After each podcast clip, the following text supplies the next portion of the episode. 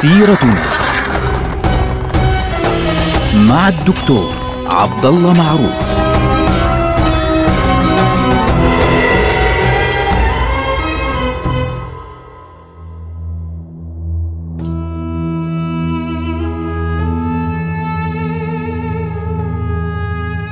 السلام عليكم ورحمة الله وبركاته.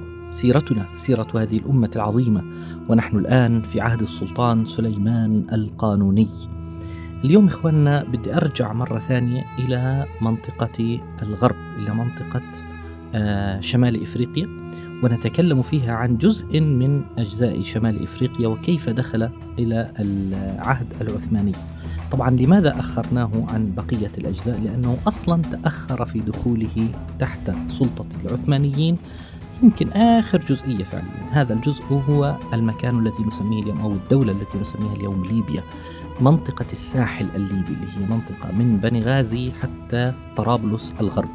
هذه البقعة اللي هي ليبيا اليوم دخلت في العهد العثماني لكنها دخلت متأخرة إلى حد ما. طبعا هناك أحداث حدثت في أوروبا قبل أن تدخل ليبيا في العهد العثماني أو في حكم الدولة العثمانية ولكن نحن نركز الآن على ليبيا لأنه إحنا ما زلنا في المشرق الإسلامي إن صح التعبير. في الحلقات الماضية في حلقات ماضية تكلمنا عن الجزائر وتونس وخير الدين بربروس وتكلمنا عن اليمن وعدنا إلى تبريز والحرب مع الصفويين. فلذلك الآن من الناحية التاريخية والترتيب التاريخي بالنسبة للدول الإسلامية والدول العربية تحديدا ليبيا كانت الأخيرة. أو يمكن أن نقول أن ليبيا كانت من آخر المناطق التي دخلت في عهد الدولة العثمانية. لذلك نؤخرها حتى النهاية علما أن هناك دولا وهناك أحداثا كانت تحصل في أوروبا قبل أن تدخل ليبيا في العهد العثماني وقبل أن تدخل تحت حكم السلطان سليمان القانوني. نقطة مهمة جدا أخرى. نحن نعلم أن الجزائر وتونس وهذه المنطقة الكبيرة الساحل الكبير خاصة حتى مراكش تقريبا نعرف أن هذه البقاع بشكل عام كانت قد دخلت بالذات الجزائر وتونس دخلت في عهد الدولة العثمانية في أيام خير الدين بربروس. لكن ليبيا دخلت فعليا بعد وفاة خير الدين بربروس. دخلت بشكل عام بعد وفاته رحمه الله. طبعا نعرف أن خير الدين بربروس هو واحد من أهم القادة العسكريين بل لعله أهم قائد عسكري بحري في التاريخ العثماني على الإطلاق إذ إنه جعل البحر الأبيض المتوسط فعليا بحيرة عثمانية تقريبا. وصارت السفن العثمانية تتحرك بكل أريحية في البحر الأبيض المتوسط بفضل خير الدين بربروس الذي صار القائد العام للأسطول العثماني في عهد السلطان سليمان القانوني وتوفي بعد ذلك في إسطنبول ودفن رحمه الله في منطقة بشكتاش المعروفة اليوم في مدينة إسطنبول وقبره معروف هناك. الآن كيف دخلت طرابلس الغرب أو ليبيا في عهد الدولة العثمانية؟ طبعا للعلم ليبيا في ذلك الوقت لم تكن يعني متروكة هكذا. يعني سكانها ما كانوش عايشين والله دنيا روزي وحلوة والأمور هادية. لا لا لا لا, لا. الأمور كانت مشتعلة جدا في ليبيا منذ أيام الحكم المملوكي أو نهايات الحكم المملوكي مع ضعف المماليك الذين كانوا مجاورين لهم في مصر وانشغال المماليك فعليا بالحروب. سواء الحروب مع الصفويين أو الحرب حتى مع الدولة العثمانية قبل أن تسقطها الدولة العثمانية بالكامل عند ذلك الوقت أو خلاله كانت طرابلس فعليا اللي هي اليوم عاصمة ليبيا طبعا. طرابلس الغرب كانت تعاني من الإسبان. الإسبان احتلوا طرابلس في عام 1510 للميلاد اللي هو 916 للهجرة. كان ذلك في عهد السلطان بايزيد الثاني جد السلطان سليمان القانوني يعني والد السلطان سليم أو ياوس سليم الأول. ففي أيام السلطان بايزيد الثاني اللي هو كان عهد يعني صعب سقطت فيه غرناطة والإسبان تمددوا في كل مكان وصل الإسبان بالفعل حتى تمكنوا من السيطرة على طرابلس الغرب.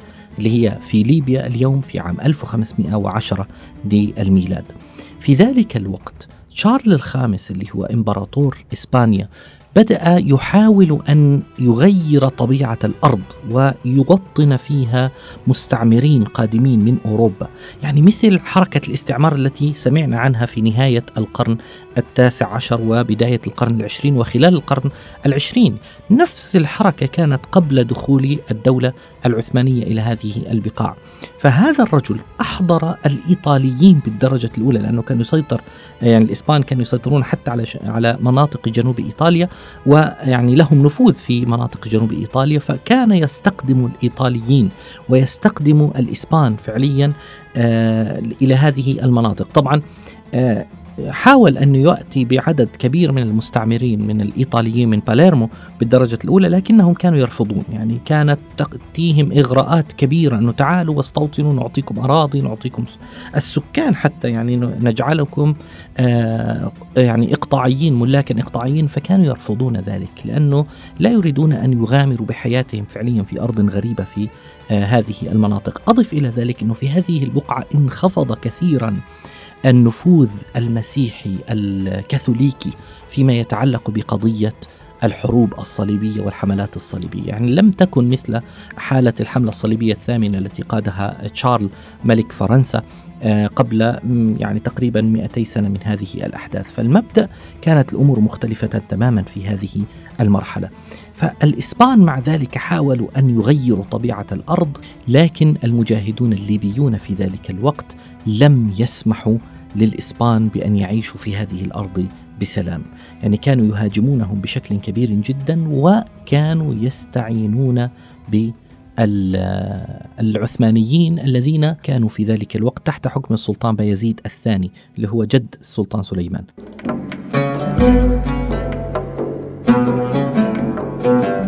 طرابلس بقيت تقريبا من عام 1510 حتى 1530 تقريبا يعني في عهد السلطان سليمان القانوني كانت تحت الحكم الإسباني. يعني تقريبا 20 سنة وهي تحت حكم الدولة الإسبانية. ففي ذلك الوقت الإمبراطور الإسباني كان يريد أن يتخلص من عبء مواجهة السكان هناك.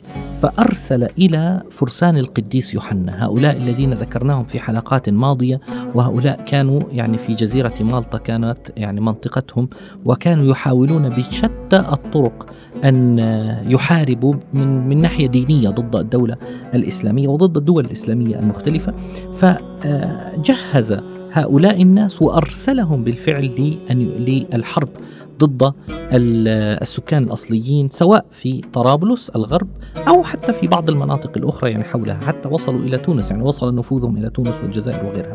فالرجل هذا كان يريد أن يتفرغ من آه، مواجهة السكان فعليا في هذه المنطقة وبالتالي الإسبان تخلوا إن صح التعبير عن طرابلس الغرب لفرسان القديس يوحنا. طبعا فرسان القديس يوحنا ذكرناهم في حلقة خاصة عن تونس. لما تكلمنا عن تونس في حلقة ماضية تكلمنا أن واحد من حكام تونس اللي هو السلطان الحسن الحفصي هذا الرجل تعاون مع آه، فرسان القديس يوحنا ضد العثمانيين.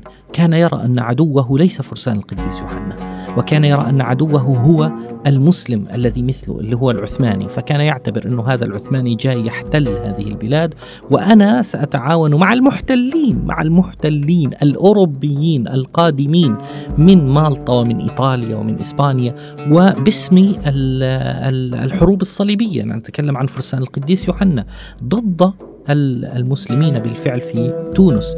أيضا في يعني هذا الأمر كما حدث في تونس في ذلك الوقت انسحب أيضا على طرابلس الغرب فهؤلاء دخلوا في حلف مع هذا الرجل اللي هو الحسن الحفصي لكي يواجهوا فعليا المجاهدين الليبيين في طرابلس الغرب. طبعا هذا الرجل هزم في ذلك الوقت في ليبيا وعاد إلى تونس يعني انسحب. طبعا فر من تونس لاحقا. معروفة قصته في تونس تكلمنا عنها في آه، حلقة ماضية. لكن الرجل هذا فشل في ليبيا لأن الناس نظروا إليه نظرتهم إلى الخائن.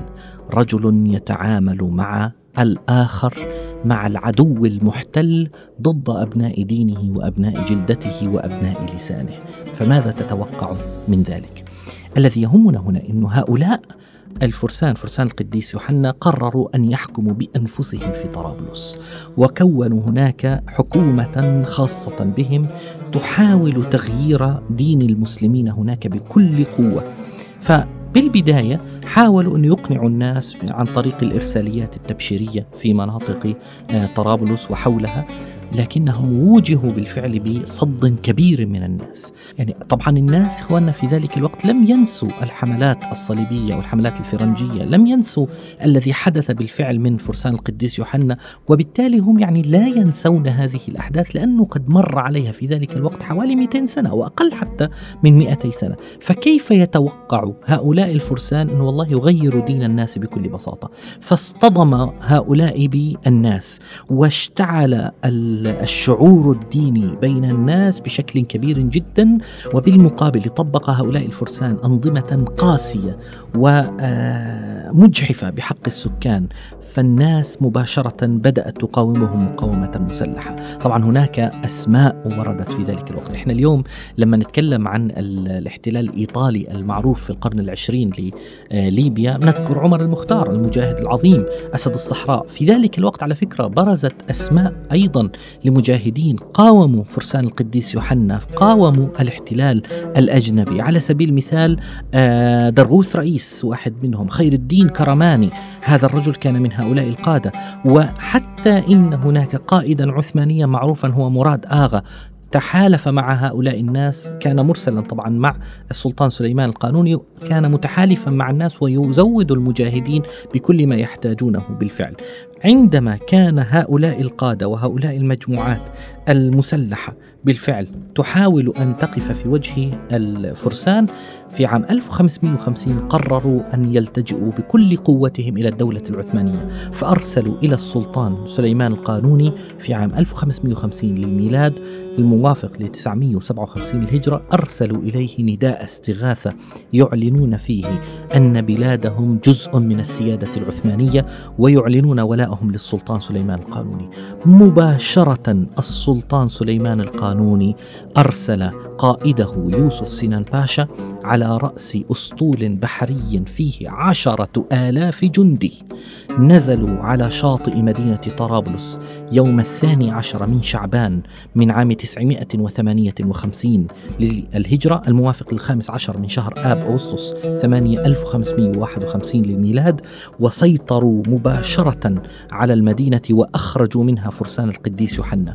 وعند ذلك أصدر السلطان سليمان القانوني فرمانا يعين فيه مراد آغا هذا القائد العثماني الذي كان يعاون المجاهدين هناك واليا على طرابلس فكان أول والي عثماني عليها وبالتالي دخلت ليبيا منذ ذلك الوقت في عهد الدولة العثمانية. وعلى فكرة ليبيا بقيت في عهد الدولة العثمانية تقريبا تقريبا حتى النهاية. يعني ليبيا من أواخر الدول التي أزيل منها الحكم. العثماني. هكذا كانت استجابة السلطان سليمان القانوني للمجاهدين الذين كانوا يريدون أن يقف السلطان معهم في موقفهم ضد المحتلين. نلقاكم على خير والسلام عليكم.